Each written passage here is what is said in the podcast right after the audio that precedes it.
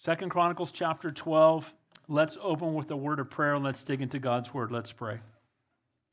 Heavenly Father, we thank you, we praise you, we love you, Lord. You are a great and an awesome God. Lord, as we go to your word right now, we ask that your Holy Spirit would be our teacher. Lord, give us ears to hear what your Spirit would say to us. And Lord, I thank you for everyone who's here, none by chance, all by divine appointment. We thank you for those that are watching on live stream. Uh, may you minister to their hearts as well, those that will watch this later. And we just thank you for the word of God that you wrote it down for us. Uh, Lord, I pray for the children's ministry, those that are ministering to the kids, the kids that are here tonight. Lord, be glorified in everything that happens here. In Jesus' name we pray, and all God's people said. Amen. So, as we know, Chronicles, 1st and 2nd Chronicles, were being written to the children of Israel who had spent 70 years in bondage in Babylon. Uh, amongst those in bondage there were, were Daniel, Shadrach, Meshach, and Abednego, among many others. And at the end of 70 years, God's delivered them out of bondage, and they're going to be moving back into Israel. But most of them had never been to Israel. Even though they were the children of Israel, it was because of their ancestors' ungodly behavior and because they had compromised and were worshiping false gods that God allowed them to be taken away captive. So they're reading this letter to understand the history of what God had done in Israel, and again, also to prepare them for when they got back to Israel.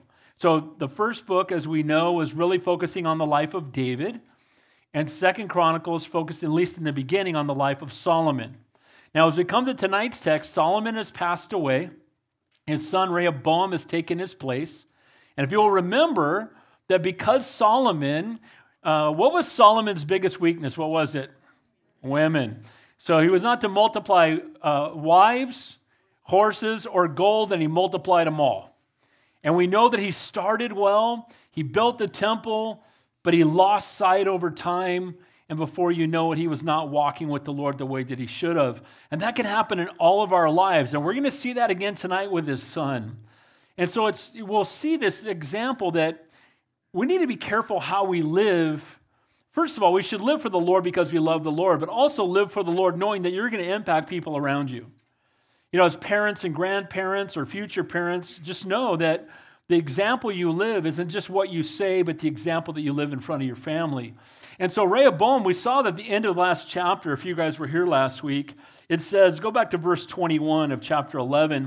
It says, Now Rehoboam loved Maacah, the granddaughter of Absalom, more than all his wives. That's a problem okay? And, and his concubines. Where did he learn about wives and concubines? Where did that come from? From his dad. Now, he did better than his dad. He cut down a little bit, right? Because his dad had a thousand women. I still think he would try to marry women twice, not knowing he was already married to some of them. But his concubines says he took 18 wives and 60 concubines. So he went from 1,000 down to 78. That's still way too many. Amen? But he learned that example from his father. And so I, I know that you know, as we live our lives, we need to recognize that people are watching. First of all, it's our family, but also our coworkers. We want to be salt and light. You might be the only Jesus some people ever see. And so, as we come into tonight's text, he's multiplied wives like his father did. And we're going to see that Rehoboam gets further away from the Lord. He becomes, he's kind of a wishy washy guy that goes back and forth between following God and not following God. And maybe some of us, if not all of us, can relate to that to some degree. So if you have your outline, grab it. I tell in the message, Pride Goes Before Destruction, and how to live a holy and set apart life, uh, lives in times of great prosperity. We're going to see in tonight's text something that happens over and over in the Bible. And what it is is this people tend to stay more desperate for God when they need Him desperately, when they recognize their need for Him. When, they're, when, when, do, when do you pray the most fervently? I can tell you when I prayed the most fervently is when I would have trials going on with my kids. I'd be on my face crying out to God. You know when you cry most fervently? When you can't fix it on your own. Amen? It doesn't matter how much money you have in the bank. It doesn't matter what position you have or how much power you may have. When your spouse comes down with cancer, you can't fix that without God's help. Amen? See, it's those trials that drive us to our knees. And so Rehoboam, he's very wealthy now. He's fortified all his cities, as we saw last week. He's got everything the world could have to offer. Now, he did lose the northern kingdom because of what his father had done, but now we're going to see tonight that he's going to lose sight of what the priority in his life ought to be. And the reason he's going to is because he's going to be very prosperous. And again, we need to be careful that you know that we don't put our faith in our 401k or or in uh, the house that we live in or the fact that we become comfortable because we're no longer desperate in certain areas of our lives. But you know what? I don't care how great things are right now. You could become desperate in five minutes. You could get a phone call that one of your kids was in a car accident. Boy you're going to be desperate in five minutes. Amen you could find out something's gone on, something's taken place. We could have an earthquake hit our city. I mean, who knows, right? And we can go from being really comfortable to being really desperate. But here's the point we should always be desperate. We should always be in a place where we recognize our desperate need for the Lord, that without Him we can do nothing, that we need Him. And, and when we become self sufficient, we become less God dependent. Amen? And we're going to see that in tonight's text. So, how to live a life Pride goes before destruction. How to live a life, holy and set apart lives in times of great disparity. Number one, beware of becoming self sufficient. Don't fall into the trap. Never lose sight of your desperate need for the Lord. Stay humble, broken, and desperate. Stay, stay yeah, I put humbler there, but stay humble, broken, and desperate. Stay in a place where you realize how desperately you need the Lord. Don't lose sight of your need for Him. And you know what? That's why James chapter 1 says, Count it all joy, my brethren, when you fall into various trials. See, God allows trials into our lives so we don't forget our desperate need for Him. Amen? Because, see, in the midst of trials, we're going to cry out to Him. In the midst of trials, we're going to realize, I can't do this on my own. And because He loves us, He's going to draw us back unto Himself. Point number two the way of the transgressor is hard. Rehoboam's going to find that out tonight. He's, got, he's going to get into the trap of thinking he doesn't really need God anymore. He doesn't necessarily say it out loud, but his actions do. And we can always come to that place where, again, where we're so caught up in, in our, our life outside of the Lord and all the things that we're doing. Again, be the best worker in the building, you know, have a wonderful marriage, love on your kids, be a godly, uh, do all those things. Those are wonderful things. But we must never take God out of the equation. Amen? Matter of fact, He needs to be first. Matter of fact, he should be first, fifth, tenth, and every number in between. He is the priority. Seek ye first the kingdom of God and his righteousness, and he'll take care of the rest. Amen? It's Pastor Dave paraphrase, but that's what the verse means. So the way the transgressor is hard and sinful behavior can come with heavy consequences. We're going to see that tonight. And the greatest safeguard in life, here's the greatest safeguard in life. Know the Lord, walk with the Lord, and obey the Lord. Amen? Know the Lord, Walk with the Lord and obey the Lord. Some people know about him, but they don't know him. If you truly know him, it's not enough just to know him. We need to walk with him, have intimate fellowship with him. And then finally, not just know him and walk with him, but obey him. Point number three it doesn't take long to fall if you take your eyes off of the Lord. We will see that again tonight. Again, there's, a, there's this common theme in the, these 16 verses tonight. It's just how easily it is to take our eyes off of God, to be, and here's the other thing that could take our eyes off of God not just prosperity, which is what tonight's chapter is about, but also difficulty. And what can happen sometimes, we get mad at God and we blame God and we become discouraged. We need to keep our eyes on the Lord. Again, the Lord will often use even the world for God to bring godly correction. We're going to see in tonight's text that God's going to bring a, a, an enemy that are a bunch of idol worshippers to bring godly correction. And that's the same thing that happened with the Babylonians when they came and carried them off into captivity. Humble yourself on the side of the Lord, and He will lift you up. And then finally, the choices we make will impact those who look, look to us as examples. And again, it's going to see at the end of the text, we're going to see that Rehoboam had followed in his father's footsteps. And he's going to end up just the way his father did. And it's really tragic. So you either lead your, you, your example will lead those closest to you to the Lord or away from Him. Now, it's a cop out and it's not an excuse, but we hear it every day and we need to be mindful of it. I see this all the time. I get, I get little videos sent to me, people talking to me, and here's what they'll say You know, I can't follow God because those Christians are a bunch of hypocrites. I used to walk, I used to go to church, but then I found out the pastor was stealing money from the church or, or the worship leader's having an affair or somebody's doing something. And it's always, if you look at people close enough, you're going to find that they're a bunch of sinners just like you. Amen? But what happens is very often is that people look to us to say, well, if they know the Lord, then they should probably live different. And this God that they say that they're following, how am I going to know that that God is real? And the way that they should know that God, that our God is real, is that we live different than the world that doesn't know Him. Amen. Doesn't mean we're perfect. Doesn't mean we're sinless. We should sin less, but we should be a Christ-like example, and people are watching. Your actions will often speak louder than your words. Let's pick there and second, pick up on Second Chronicles chapter twelve beginning there at verse 1 pride goes before destruction, how to live holy and set apart lives in times of great prosperity. By the way, you might be sitting here going, I don't need to be here for this text because I'll never be prosperous. I'm never going to be rich. Have you met me? By the way, let me clue you in. If you live in this country, you got a house to go home tonight, and you got food in the fridge, you're richer than most people on this planet. Amen got a car to drive, right? Or, you know, whatever. I mean, we have so much more, and we must not lose sight of that. So let's begin there looking again. Beware of becoming self sufficient. Never lose sight of your desperate need for the Lord. Stay humble, broken, and desperate. Verse 1. Now it came to pass when Rehoboam had established the kingdom and had strengthened himself. So the kingdom's been established. If you were here last week, he fortified the cities, he built up his army, he multiplied chariots and horses. He was, you know, a wealthy man, seemed to have everything ready. But and so the the it says the lesson here again is to beware of strength. Now, how many of you guys know who Josephus is? You ever heard of him? So he was an historical writer in the first century, not long after the time of Jesus. And he's not, he wasn't even really a believer, but he wrote about modern day things that were taking place, and he had, knew the history of again, Israel. And he wrote this. Now, I cannot but think that the greatness of a kingdom and its change into prosperity often became an occasion of mischief and transgression to men. For when Rehoboam saw that his kingdom was so much increased, he went out, out of the right way unto unrighteousness and, and ungodly behavior, and he despised the worship of God till the people themselves imitated his wicked actions. So here's the man that is supposed to be leading the people of God, and over time, he started to despise the worship of God. Maybe he was jealous because he was the king, and a lot of kings were worshiped.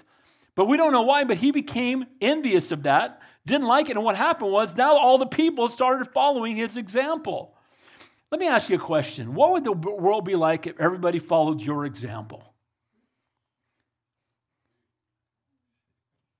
I think about that all the time. Let me read this to you. It's in the back of my Bible. I write this, I wrote this down. I heard this from Pastor Chuck Smith. When contemplating whether or not I should do something or watch something, here's the questions I should ask myself Can I thank God for it? Can I bring God glory through it?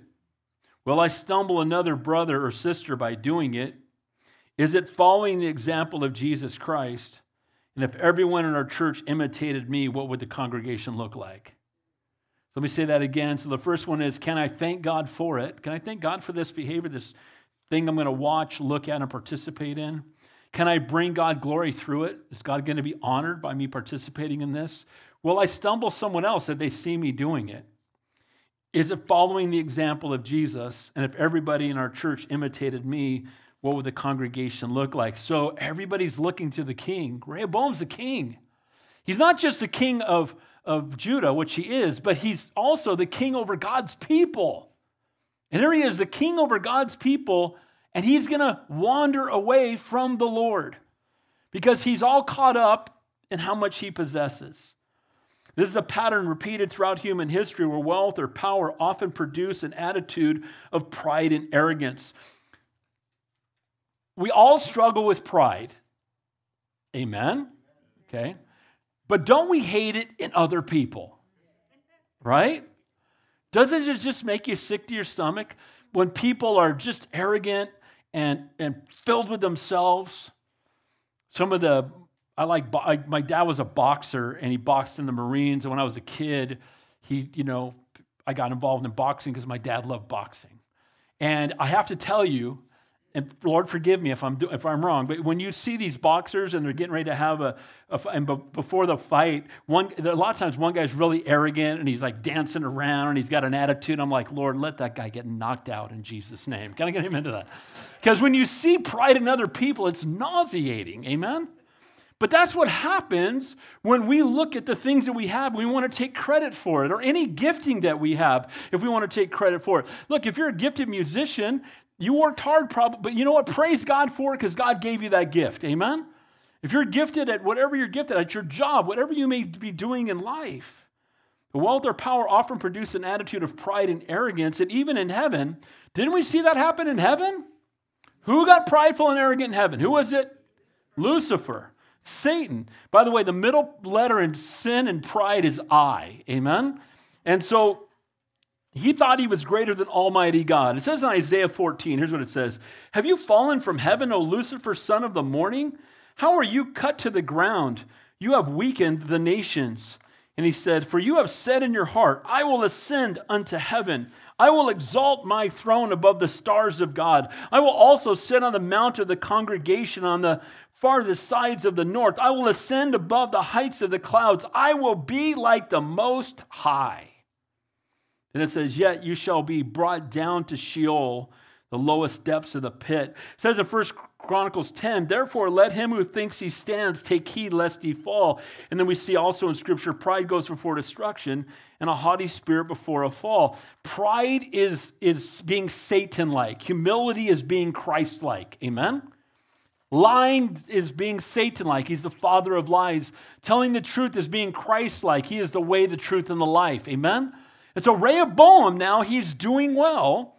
And because he feels self sufficient, because he's got the fortresses in order, he, remember how all the gold he had? He, he put up golden uh, shields that would cost about $250,000 each in today's money, and he just used them as decorations in his building. I mean, his palace was beautiful. The, the, the temple had been built by, by his father. And so, from the world's perspective, he seemed to have everything. But Rehoboam, having strengthened himself, notice that it says he strengthened himself. Guys, we don't strengthen ourselves. Our, our strength and our help comes from the Lord. Amen? He is the source of our strength, He's the source of our peace. He's the one that comforts us when we are hurting. So he had strengthened himself. He ceased to be humble, broken, and desperate before God. And by the way, he mistakes blessings for, from God as his own accomplishments. Again, if you go home tonight and you've got a warm house and food in the fridge, those are blessings that come from the Lord. Amen? You know why it's good to thank God every time you eat? Because only by his grace do we have food to eat. Amen? Not everybody has it, and we do, and we should thank God for it. In his self-sufficiently, in his self-sufficiency, he no longer saw his need for the Lord. Look at the end of verse 1. So it says there, it happened in the fifth year, King Rehoboam, excuse me. Now it came to pass when Rehoboam had established the kingdom and strengthened himself that he what? He forsook the law of the Lord. So as soon as he became self-sufficient, as soon as he had the world by the tail from that perspective, all of a sudden he didn't pay attention to what the law of God said. What does the word of God say? What are the, what are the commandments of God say? All of a sudden now he became ignorant toward it and did not walk in it, disobedient toward it. Now, when I read this verse the first time preparing this mess for this message, the first thing I thought about was our country. Amen. You could be argued we're the wealthiest country in the world. And because we're wealthy and we have a great army, so we feel like we're protected, right? And we've got, you know, great resources and all the above. But guess what? In our self sufficiency, We've ceased to be humble, broken, and desperate before the Lord, and we've ceased to recognize that the Word of God is the authority that we should be following. Amen? How in the world did we get to, uh, we don't know how many sexes there are? How do we not be able to understand between a man and a woman? What in the world is going on? It all started off with believing in evolution, the lie from the devil that it went from the goo to the zoo to you. It's attacking creation. Amen. Then a marriage was attacked that is between one man and one woman, and now people can't even figure out what they are. And if anybody disagrees with the simple truth taught in God's word, you're a bigot and a racist. And right, amen? So when you stand for the truth, the truth is the truth. And by the way, it's not my truth or your truth, it's the truth. Amen? Well, I'm just living my truth. Shut up. Stop it. Pastor shouldn't say shut up. That wasn't very nice. But it, I just, it's so true though. I'm living my truth. You know what that means? I'm living what I believe the truth to be. I don't care what you believe the truth to be. The truth is the truth whether you believe it or not. Amen? If you're living your truth and you don't believe in gravity and you step off a building, you still splatter on the sidewalk. Amen? Because the law is the law and the truth is the truth whether you believe it or not. So Rehoboam is so caught up in himself, he's so prosperous that he no longer is following the law of the Lord. He's no longer obeying the word of God. He doesn't think it applies to him anymore. And here's the truth there are people that are very wealthy, that are very godly, and never lose sight of the fact that they're humbled before the Lord. But there's a lot of people who become very wealthy who become entitled and think the laws don't apply to them. How many times you've ever seen a video heard anybody say they get pulled over, they get in trouble, do you know who I am? You ever seen that before? That's also something that makes you want to see someone slap them in Jesus' name. Amen. But you know, who do you know who I am? Yeah, sinner, stinking bell sinner, desperate need of a savior. That's who you are, and that's who I am. Can I get an amen to that? But this whole mentality of being puffed up, and Rehoboam has gotten puffed up, and look at me, I'm the king. I got the world by the tail. I got a great army. I got chariots. I got horses. I got so much gold. I'm paving the streets with it. I don't even, I throw silver away. It's worth nothing to me. And now I'm no longer desperate for the Lord because I'm not worried about where my next meal is coming from. I'm not worried about the enemy coming to attack me. I've got it all by, I've got it all taken care of.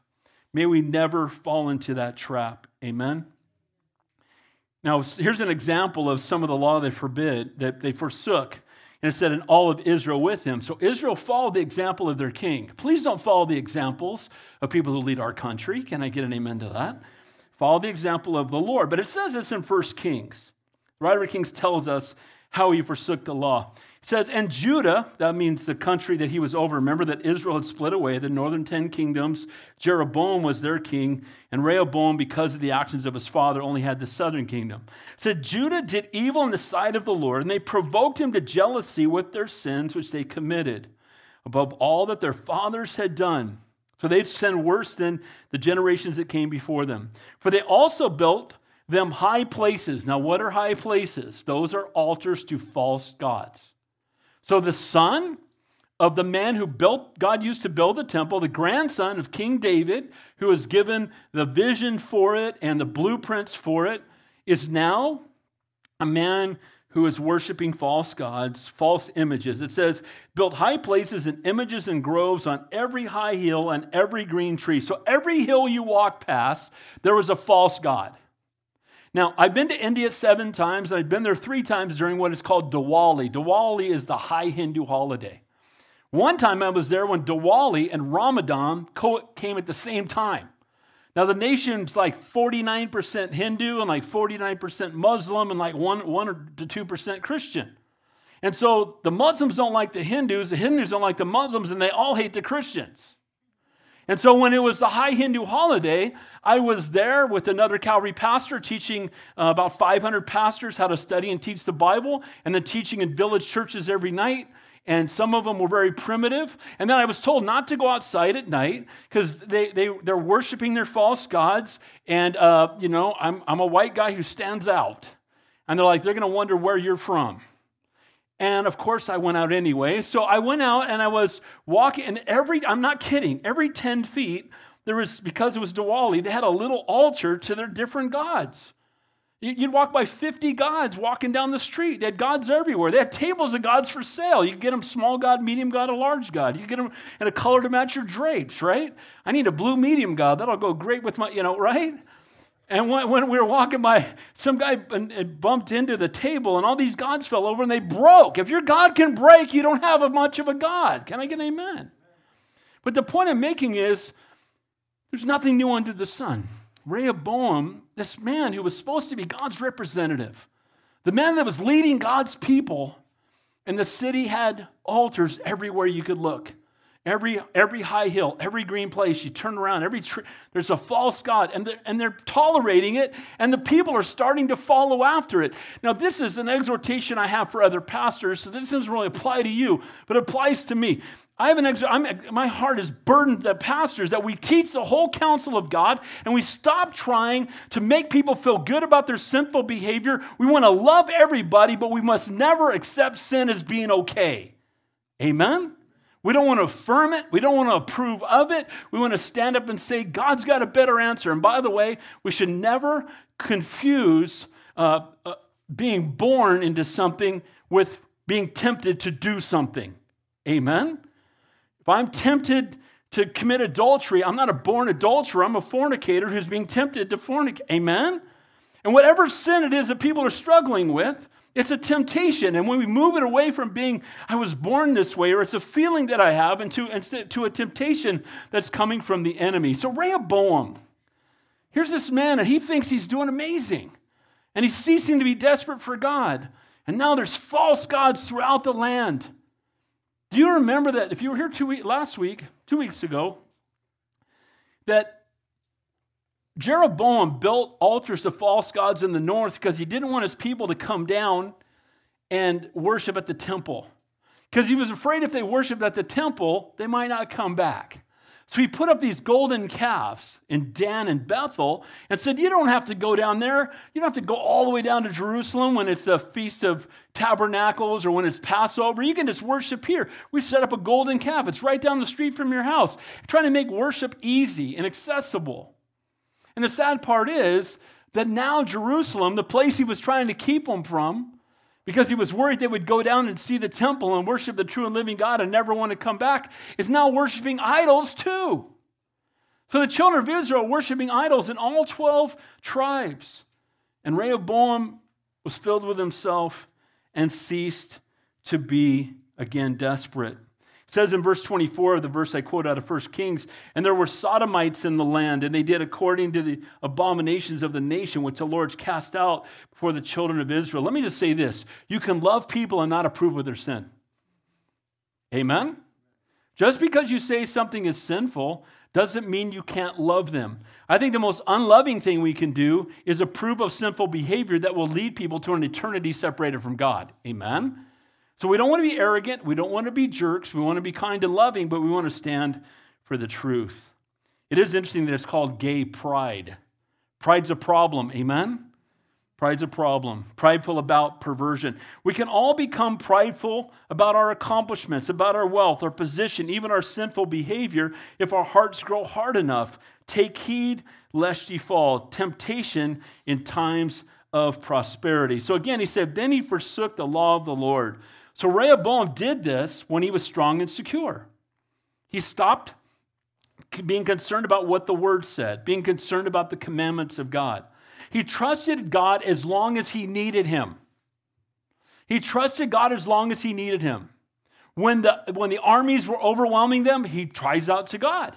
When he was in a position where he didn't, you know, he had leaders coming against him and trying to take his kingdom, he cried out to God. It's like the drowning atheist, right? You've heard of that, right? The guy falls out of the boat or he, he's out in the middle of the ocean, and when he's you know, 40 miles from the shore, he's telling God, if you'll let me get to shore, I'll serve you my whole life. I'll dedicate my life to you. And the closer he get, well, I'll dedicate part of my life. And then when he gets on the sand, he forgets what he was even talking about. And there's people that have that relationship with God. They only cry out to God when they need him.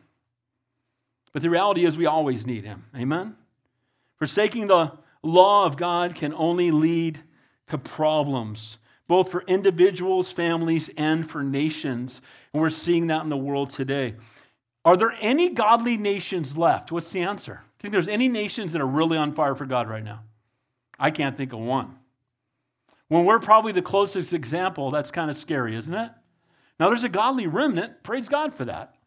But I mean, as a nation, Christians are more mocked than they are encouraged.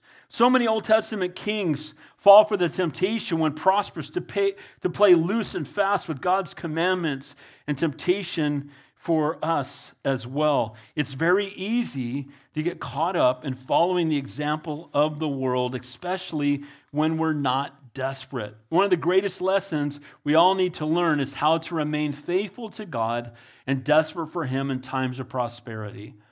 What do we need to do to stay desperate? Israel, is in times of great trials, was desperate for the Lord, remained faithful to Him. When there was nowhere else to turn in their faithfulness, God blessed them. Then God would bless them because they were desperate.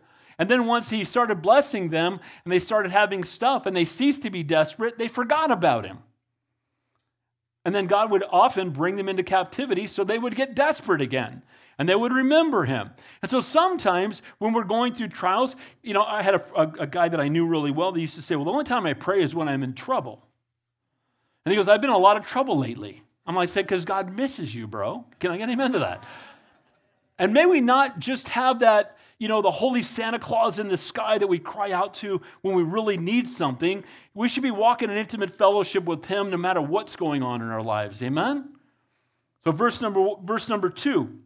And it happened in the fifth year of King Rehoboam, the Shishak, the king of Egypt, came up against Jerusalem because they had transgressed against the Lord. Now, the Egyptians were idol worshippers. The Egyptians, just, you know, 400 years before this, the children of Israel, remember, they had escaped from bondage in Egypt. You guys remember that? You've seen the Ten Commandments, right? Moses. So they had been in bondage for 430 years because they had turned away from God. Then God brings a deliverer. They'd been crying out. Moses comes, God brings the plagues, God delivers them out of bondage. Egypt in the Bible is a type or a picture of the world. They were bound to the world. Then God delivered them from the world. And how did He do that? The blood of the lamb in the shape of a cross at Passover. You guys remember that? The angel of death would pass over. And that was the last of the plagues that finally got uh, the Pharaoh to say, let them go. But as soon as they left, the people started to murmur who's going to build our bricks? Who's going to do all the hard labor? So they go to chase them down, and they're riding in chariots, and their backs against the Red Sea. And the, the people that have been delivered out of bondage are already murmuring, You brought us out here to die. And then Moses lifts up his hand. God parts the Red Sea, and they walk through the Red Sea to the other side. They saw the miraculous. And, and then when Pharaoh's people went in behind them, the Red Sea closed on them, and all of Pharaoh's people did the dead man float. Amen? If you guys went to Sunday school, you've heard that song Pharaoh, Pharaoh, right? And so then they hear from God speaking from Mount Sinai. He speaks. They can hear him audibly speaking from Mount Sinai. And what do they do after Moses been gone for 40 days? He's never coming back. So they build a golden calf. You just escaped the land of the golden calves. And now you're making a golden calf. And then they wander through the wilderness. And again, it was only an 11 day journey to the land of promise. They get to the land of promise. God, and what do they do? They don't go into the land because they listen to 10 people instead of listening to God. 10 of the 12 said, Oh, if we go in there, they'll crush us. Caleb and Joshua said, We'll crush them. And out of their fear, they wandered in the wilderness and they all dropped dead. So, the point I'm making is their background with Egypt was not good. And now the Egyptians are going to come, these idol worshippers, and God is going to allow Egypt to have victory over them. So the very people that God delivered them from are now going to have victory over them because they've walked away from the Lord. It's amazing to me how God will allow and sometimes use the world to bring about righteous judgment upon his own people. God will allow the world, again, to bring correction on his behalf. Solomon sought to kill Jeroboam, and Jeroboam had hid in Egypt. And while he was in Egypt, Jeroboam is now the king over Israel in the north. No doubt, Shishak, the, the Egyptian pharaoh leader, no doubt heard about the great wealth that was in Israel. And so now that Solomon is dead, he sees this as an opportunity, and we got a king that's puffed up. But notice what it says at the end of verse 2 Why did they come against Jerusalem? Because they had transgressed against the Lord. See, because of their disobedience, God brought righteous judgment, and he brought it even from an idolatrous nation. Shishak's attack on Jerusalem took place in 925 BC, and an account of Shishak's conquest is found in the walls of the temple of Ammon in Egypt. And he carved the names of the Israelite cities that he conquered. And so this conquering came because they transgressed against the Lord. It was a consequence of Israel's rebellion against God. Holy God will often use, even an ungodly world, to bring about consequences for sinful rebellion and disobedience of his people. Again, won't respond to the Lord's conviction, he will often bring physical consequences. My pastor in San Jose, when we would try to minister to people, the church was very large. Pastor Rob McCoy was an assistant there as well. Manny Manny uh, Levis was there. So a lot of us, we were all on staff there together. And one of the things he used to say to us is you have to take people to the authority they will recognize. Like we would try to minister to, we had one guy that broke in, he was living in the dorms. We had some dorms that were there. And he had broken into the church office and stole a bunch of stuff. And we had it on video. And so we called the guy in and go, dude. And he was like, I didn't do it. That ain't me. I don't care. And we're trying to give him a chance to repent. And when he wouldn't, Pastor Don said, call the cops. That's an authority he has to recognize. And they took him away in handcuffs, right? Well, the point I'm making is if they won't obey God, in this case, God may just bring an army along to bring about, bring about the consequences. And that's exactly what takes place here. Because he had walked away from the Lord, the Lord allowed, because he had transgressed the Lord, consequences came. When you're obedient, God is glorified and you get blessed. When you're disobedient, I'm not talking about money, I'm talking about God's, God's grace and God's hand upon your life. It doesn't mean life's going to be perfect because it won't be. But when we disobey God, when we walk in open rebellion against God, we shouldn't be surprised when the consequences are heavy. Those who the Lord loves, he disciplines. Amen? And here he's disciplining his own people. Look at verse 3 and 4. With 12,000 chariots, 60,000 horsemen, people without number who came with, with him out of Egypt the Lubim, the Sukkim, and the Ethiopians. So he gets this coalition of armies, and Rehoboam thought, we got fortified cities, we've got a strong army, we're the wealthiest nation in the world, nobody can come against us. So God allowed all these nations to come together, and this massive army comes to attack Rehoboam. And this one pride, once prideful man is about to start shaking in his boots. He's going to realize he's not as great as he thought. And by the way, every knee will bow and every tongue will confess that Jesus Christ is Lord. And everybody that thinks they're great now, none of them will think that on Judgment Day. Amen? Now look at verse 4. And he took the fortified cities of Judah and came to Jerusalem. So those cities that were fortified, that he built up, and I said this last week. You know, the time he was fortifying cities would have been, but if he had taken that time and spent that time fortifying his walk with the Lord, he'd have been better off. Amen? He was building big walls and great stru- structures, but his walk with the Lord was failing. And too often, what happens, we, again, we can even do that in ministry. We can get caught up in building up a ministry and not be spending intimate time with the Lord. And sadly, Rehoboam is in a place where he thought he was invincible, and all of a sudden he's not. And he thought, and all of a sudden, these cities that he thought were fortified, that were going to keep everybody from getting anywhere near Jerusalem, they were on the outskirts of, of Judah. And he thought, man, that's, that's going to keep me safe. And now they've run right through them. They're on their way to Jerusalem, and they're in trouble. So, this once very prideful man is about to learn a very, very hard lesson. 12,000 chariots. Today, that'd be like having 12,000 tanks. Chariot in those days, you're, you're on foot. We've talked about this. They'd have sharp blades coming out the sides, and they would just go at full speed and take guys out at the knee. And, and you know, if you had 12,000 chariots, the other teams, the other armies in big, big trouble.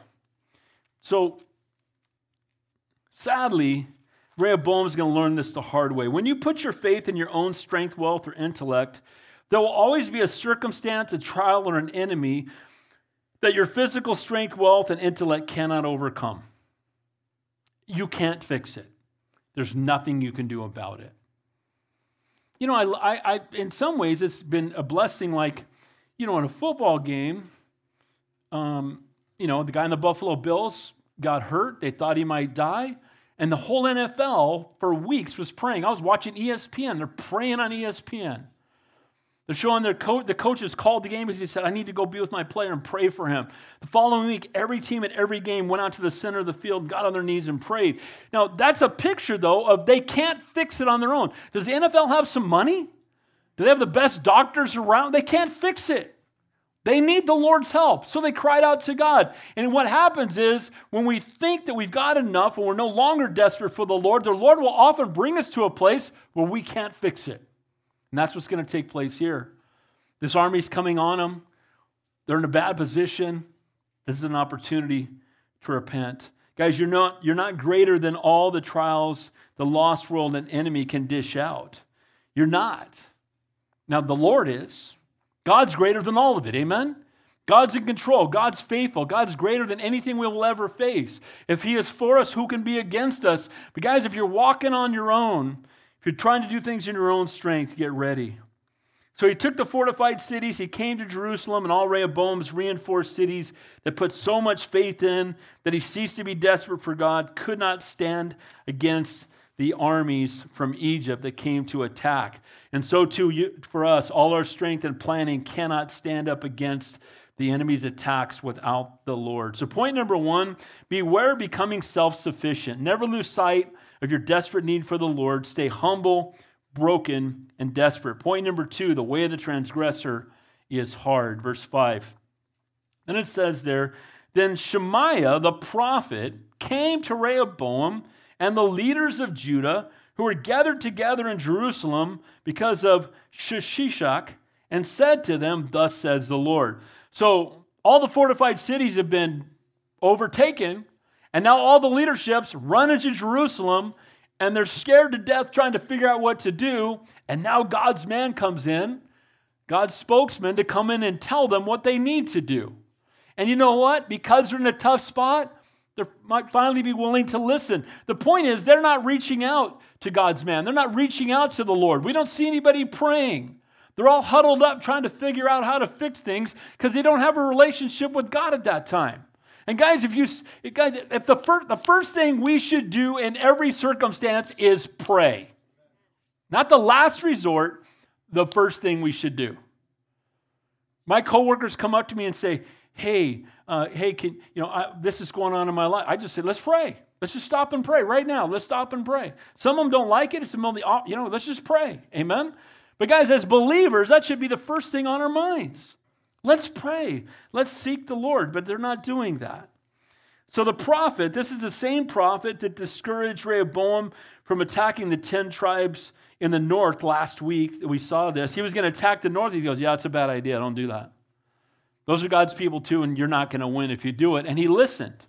So he's had the opportunity to speak to all the leaders of Judah because they're gathered together, uh, talking about what's happening with the Egyptian army.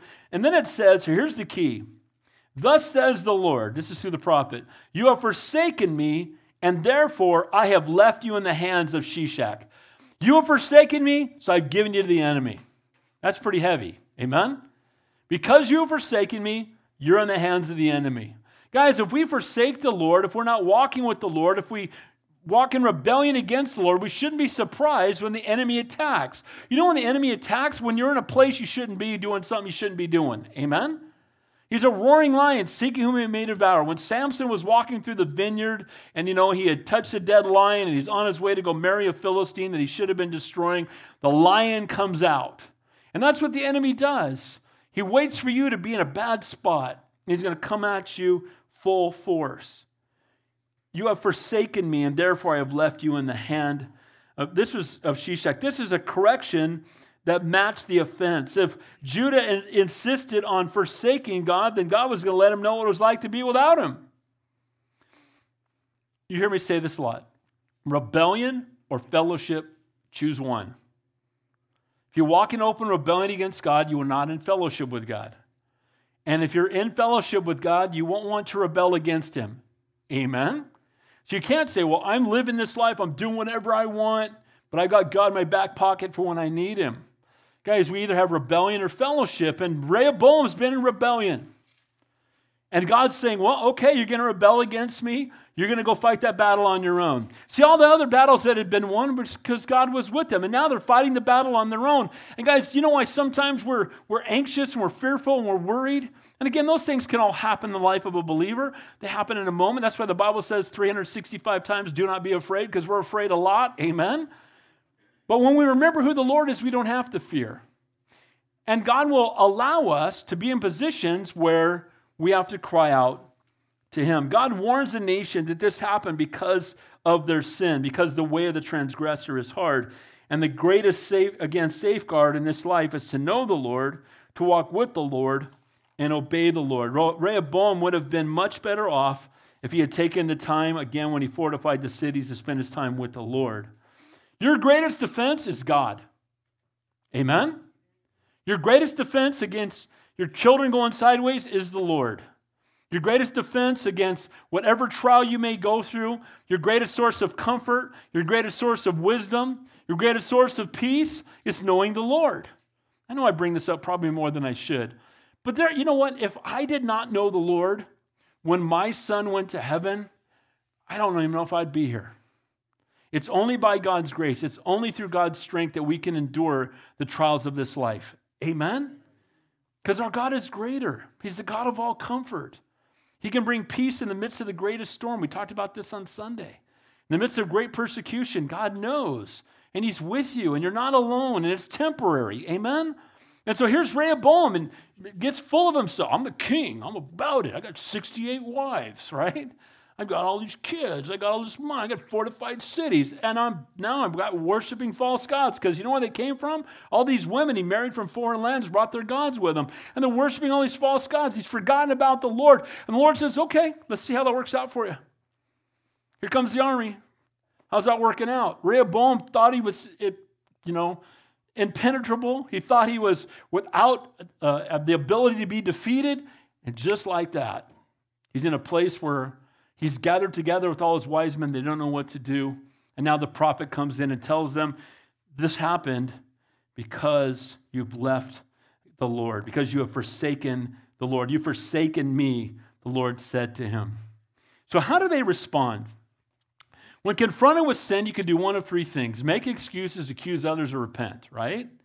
So when you were confronted with sin, you can say, Oh, I, no, that wasn't even me. No, I, I didn't do it. Or you can blame it on somebody else or you can recognize it and repent, turn away from it.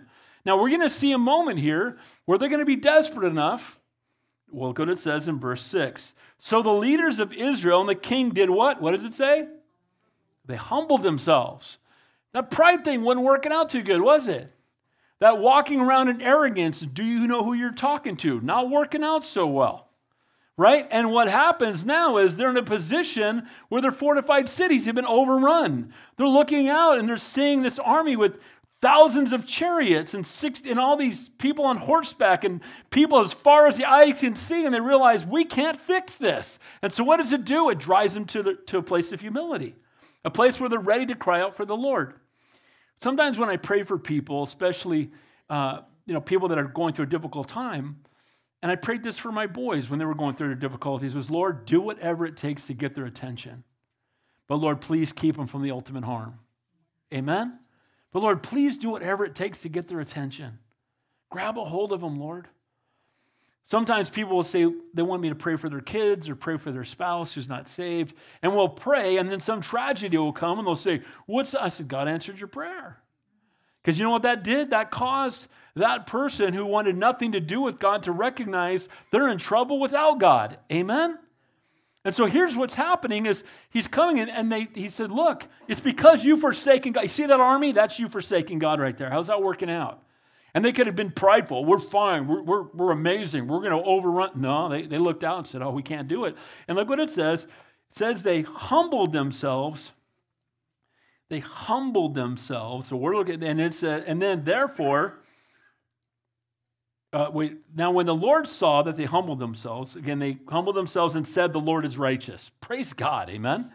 So they humbled themselves. They didn't just feel sorry for themselves, they humbled themselves to say, The Lord is righteous, not us.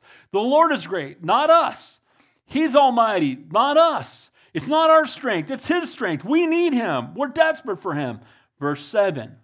Then now, when the Lord saw that they humbled themselves, the word of the Lord came to Shemaiah, the prophet, saying, They have humbled themselves, therefore I will not destroy them, but I will grant them some deliverance. Now, what he's saying is because they humbled themselves and they came before the Lord. The Lord saw their repentance or saw their, them humbling themselves before him. And he says, Because they've humbled themselves, I will not completely destroy them. Now, we're going to see in a few verses, he's going to let them go into captivity. He's going to let them deal with some heavy stuff, but he's not going to wipe them out. Their sin's going to have consequences, but he's going to deliver them from the ultimate harm. And the same is true if we will cry out to the Lord and we truly are, are, humbled and repented before Him, He will deliver us. Now, He will forgive us. He's faithful and just to forgive us. But it doesn't mean that there might not still be some consequences. Amen? So we can ask God to forgive us for cheating on our taxes and we got caught, and God might forgive, you know, will forgive us. We still might go to jail. Amen? I did prison ministry off and on for about 15 years. And when you do prison ministry, it's great, captive audience. Where are you going, right? Man, I can teach as long as I want. You know, well, you, you want to hurry back to the cell? I mean, you're hanging out in here, right? I brought you donuts. We can talk about Jesus all night, right? But the point is, someone will say, well, I prayed and asked God to forgive me. And, you know, why am I still in here? Because you killed somebody, bro. That's why you're in here. Because you robbed a bank. That's why you're in here. Well, ask God. He forgave you. Your sin's been, but the consequences remain. Amen?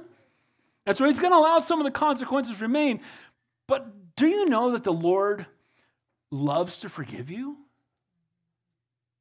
He doesn't just have to forgive you, he loves to forgive you. While we're yet sinners, Christ died for us. He loves to forgive you. As a parent, there's nothing my kids could do. There's nothing my kids could do if they came and said, Dad, will you forgive me? And I wouldn't forgive them. Or my, I would forgive them immediately. And I'm a, an imperfect dad. He's our perfect heavenly father. Amen? And here's what the enemy will tell you He's not going to forgive you for this one. You did, oh, that, yeah, you know, when you sold a candy bar, you robbed a bank, now you're done. Forget it. And I'd have guys say that, especially in prison. They'd say, Well, Pastor, you don't understand what I've done. I said, God knows. He knows you best. He loves you most, and He's willing to forgive you. Amen? But here they are. And God sees that they're humbled. And he had let them to their own you know, demise. And now that they're humbled, he says, okay, I'll deliver them, but not completely. I'll make sure they don't have the ultimate harm, but they're still going to deal with the consequences of their behavior. Again, when confronted with sin, we could do one of three things make excuses, accuse others, or repent. And we see again God honoring his promise to Solomon back in 2 Chronicles 7:14.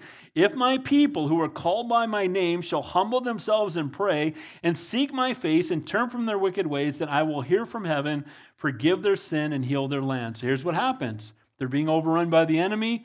The prophet comes and says, It's because you've forsaken the Lord. They said, The Lord is righteous. They fell on their knees and they prayed, and God delivered them from the ultimate demise but the consequences, some of the consequences will remain.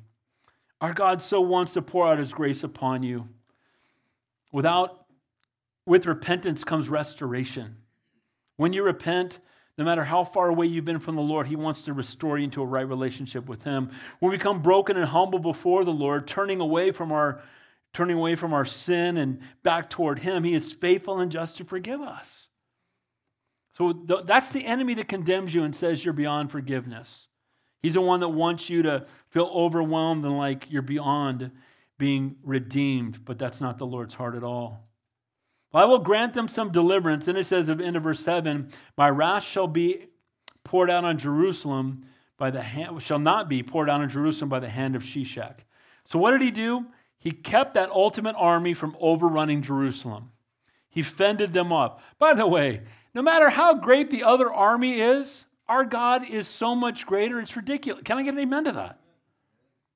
By the way, if you see that, if you re, we're going to see this as we, as we go through Revelation, and people already talk about. Look, do you see the size of the armies in China and Russia right about now?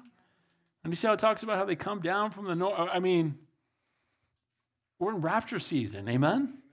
And I'm looking forward to it. I'm ready for heaven right about now. But I want to be. I want to finish strong while we're still here, amen.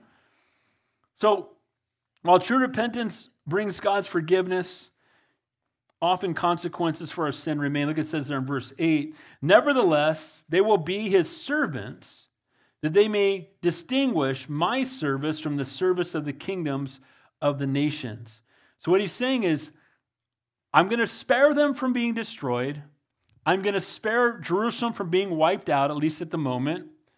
but I'm also going to let them see what happens when you follow, if you live like the world and now you're overrun like by the world. You're going to get to see the consequences of when you don't fully submit to the Lord. So again, he's forgiven them, but the consequences to a certain degree do remain. He kept them from the ultimate harm.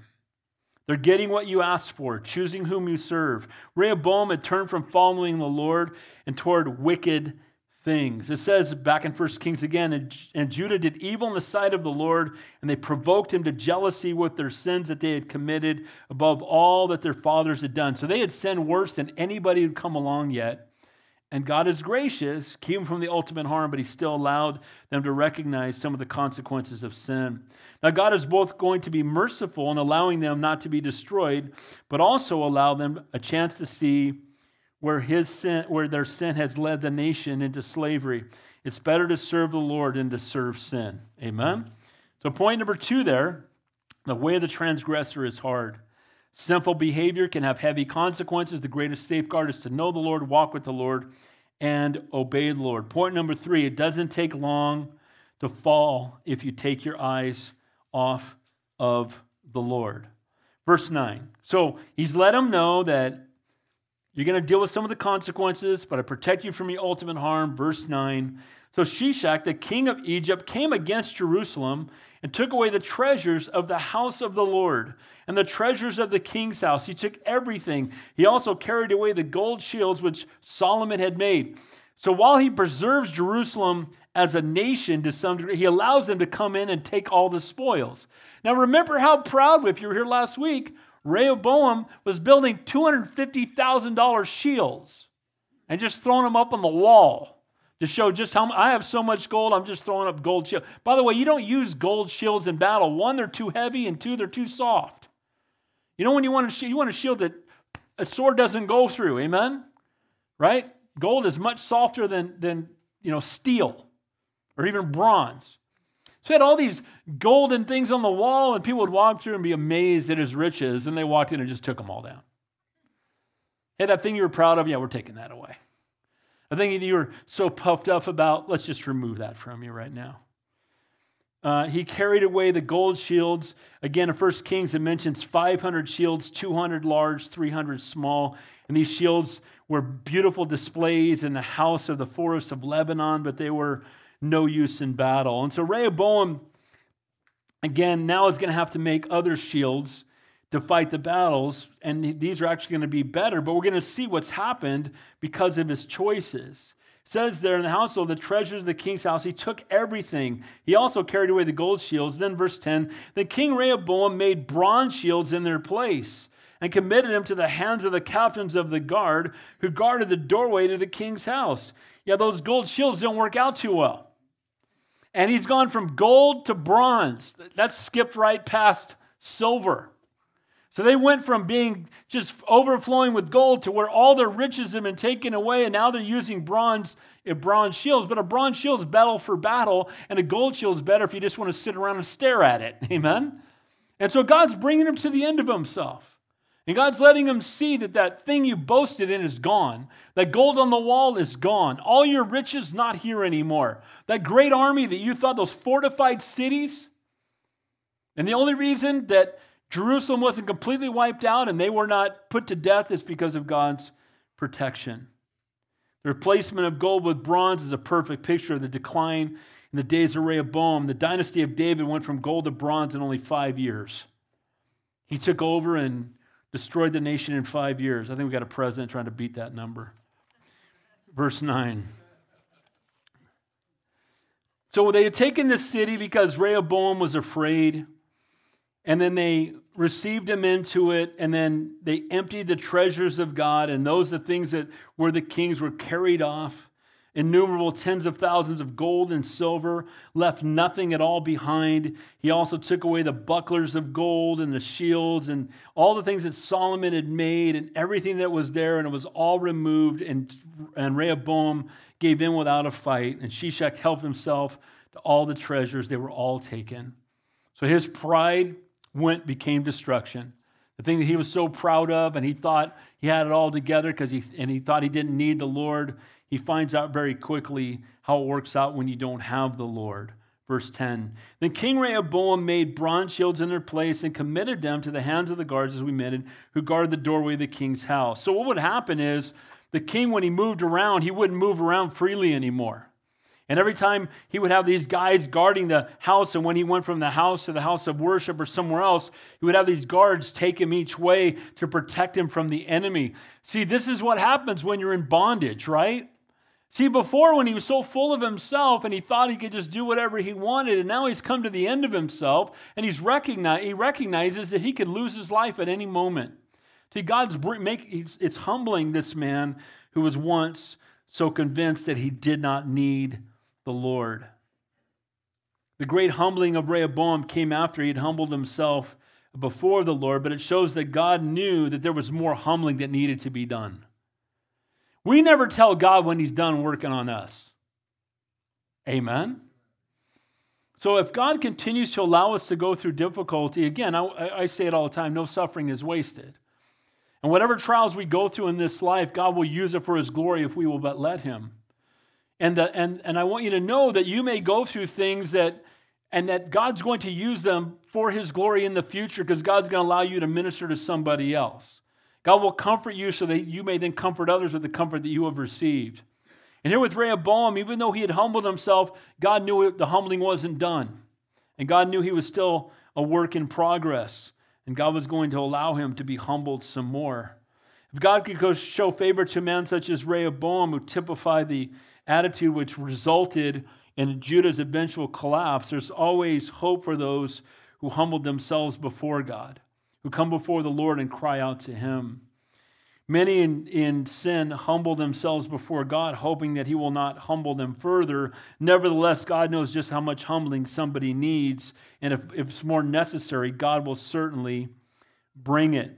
Then it says there, they committed to the hands, it said, and whenever the king entered the house, so they followed him, they watched over him. And then it says in verse 12, when he humbled himself, the wrath of the Lord turned from him so as not to destroy him completely, and things also went well in Judah. Humility brings mercy.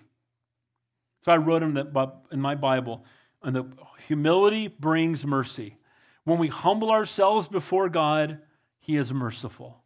When we stand up like Satan and say, I will be like the Most High. And who do you think? Do you know who you're talking to? And we walk in arrogance.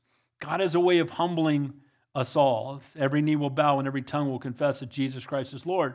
But when we humble ourselves, God brings mercy behind that.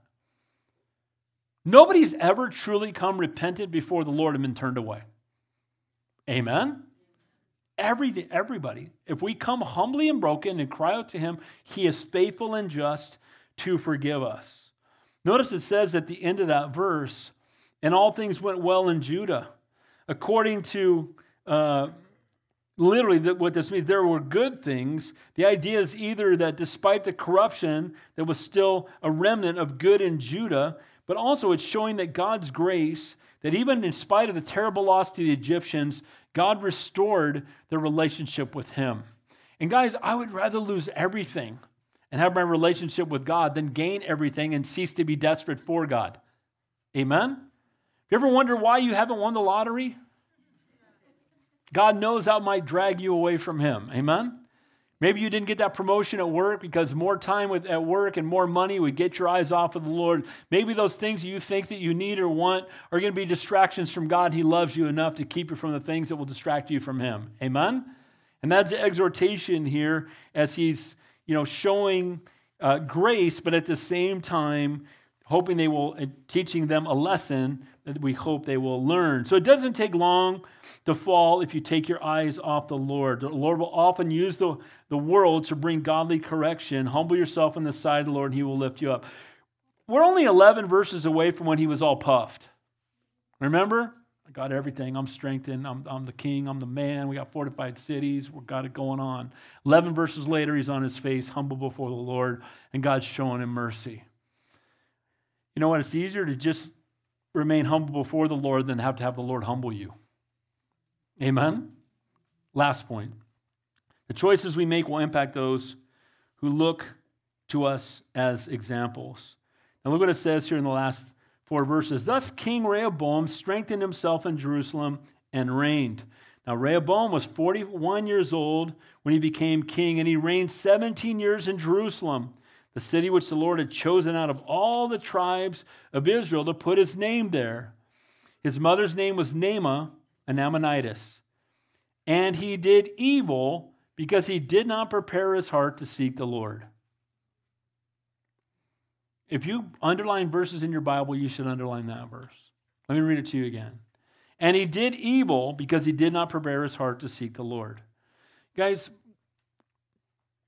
we need to prepare ourselves every day to walk with the Lord when we go out into the world. Amen?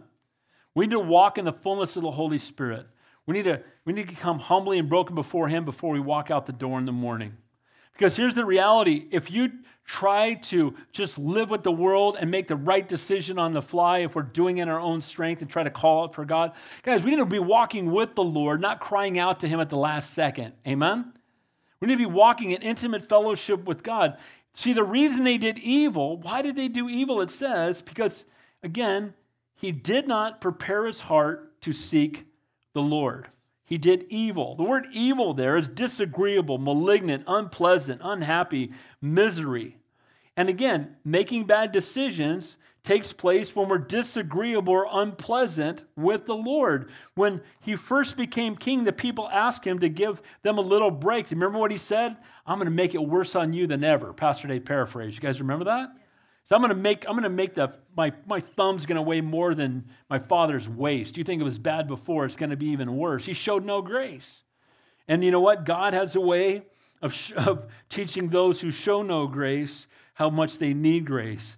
He asked again over, he, he repeatedly did evil things. He was a, he was a hard man, he was a, a self sufficient man. But he never, he, he got to a place where he saw that he didn't need the Lord anymore. He ceased to be humble, broken, and desperate before God. You know, David wrote in Psalm 34 I sought the Lord, he heard me, and he delivered me from all my fears. How do we seek the Lord? How do you seek the Lord? First thing is prayer. You shall make my father's house a house of.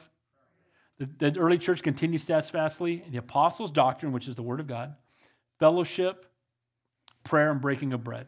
So, as believers, prayer, fellowship, the word, communion. Amen?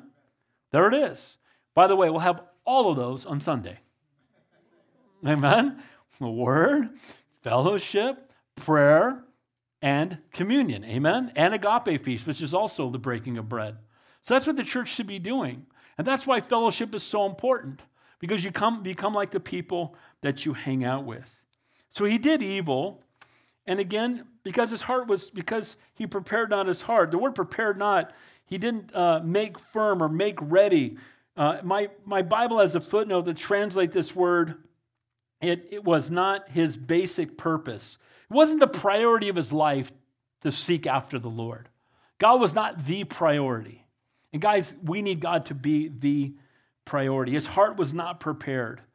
The root meaning uh, to bring something into being with consequence. Again, in other words, prepare something because you intend to make it happen. This is something that I hunger for, something that I'm desperate for. To prepare your heart to seek the Lord's means you will indeed be seeking the Lord. It doesn't mean you'll just go around through your emotions. And to seek the Lord, again, seek ye first the kingdom of God and his righteousness, and all these things will be added unto you.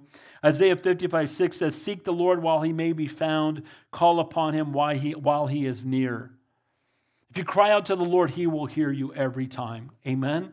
If you seek the Lord, if you draw near to the Lord, the reason that our lives so often are a mess is we're trying to do it on our own. How many of you tried to do it on your own before and turned out into a mess? Amen? You try to do it on your own.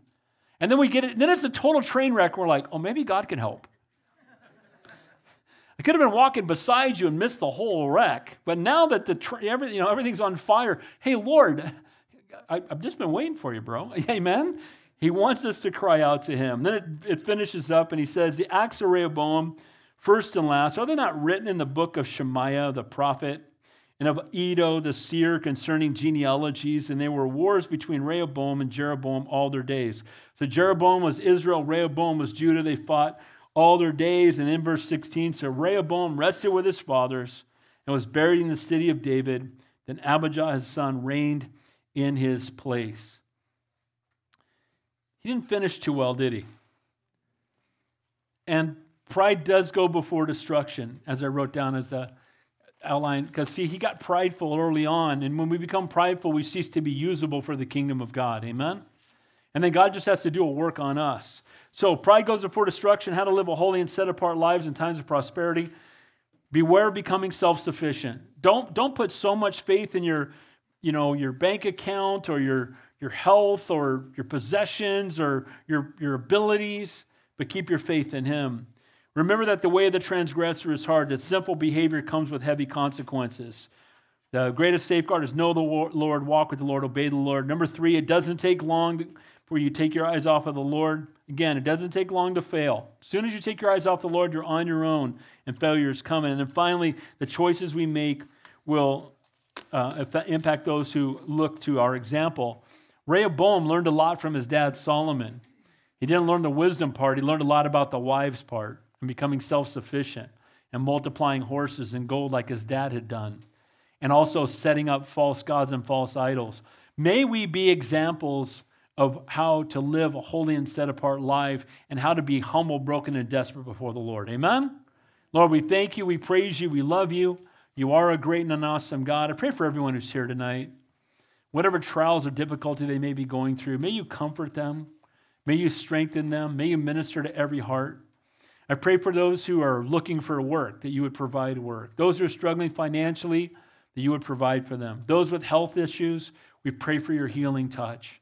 Those with kids who are prodigal sons and daughters, we pray for them that you would draw them back into the Lord. Those who have trials in their marriages, may you bring restoration. Uh, those who do not know what their gifts are, may you stir them up and use them for your kingdom and your glory. And Lord, help us as we walk down the hill tonight to recognize we're entering our mission field going out into the world that so desperately needs you. Lord, we thank you for your love and your grace and your infinite mercy. We thank you that while we were yet sinners, Christ died for us. Lord, we love you so much. We are so blessed to be your children. We ask these things in your holy and your precious name we pray. And all God's people said, See,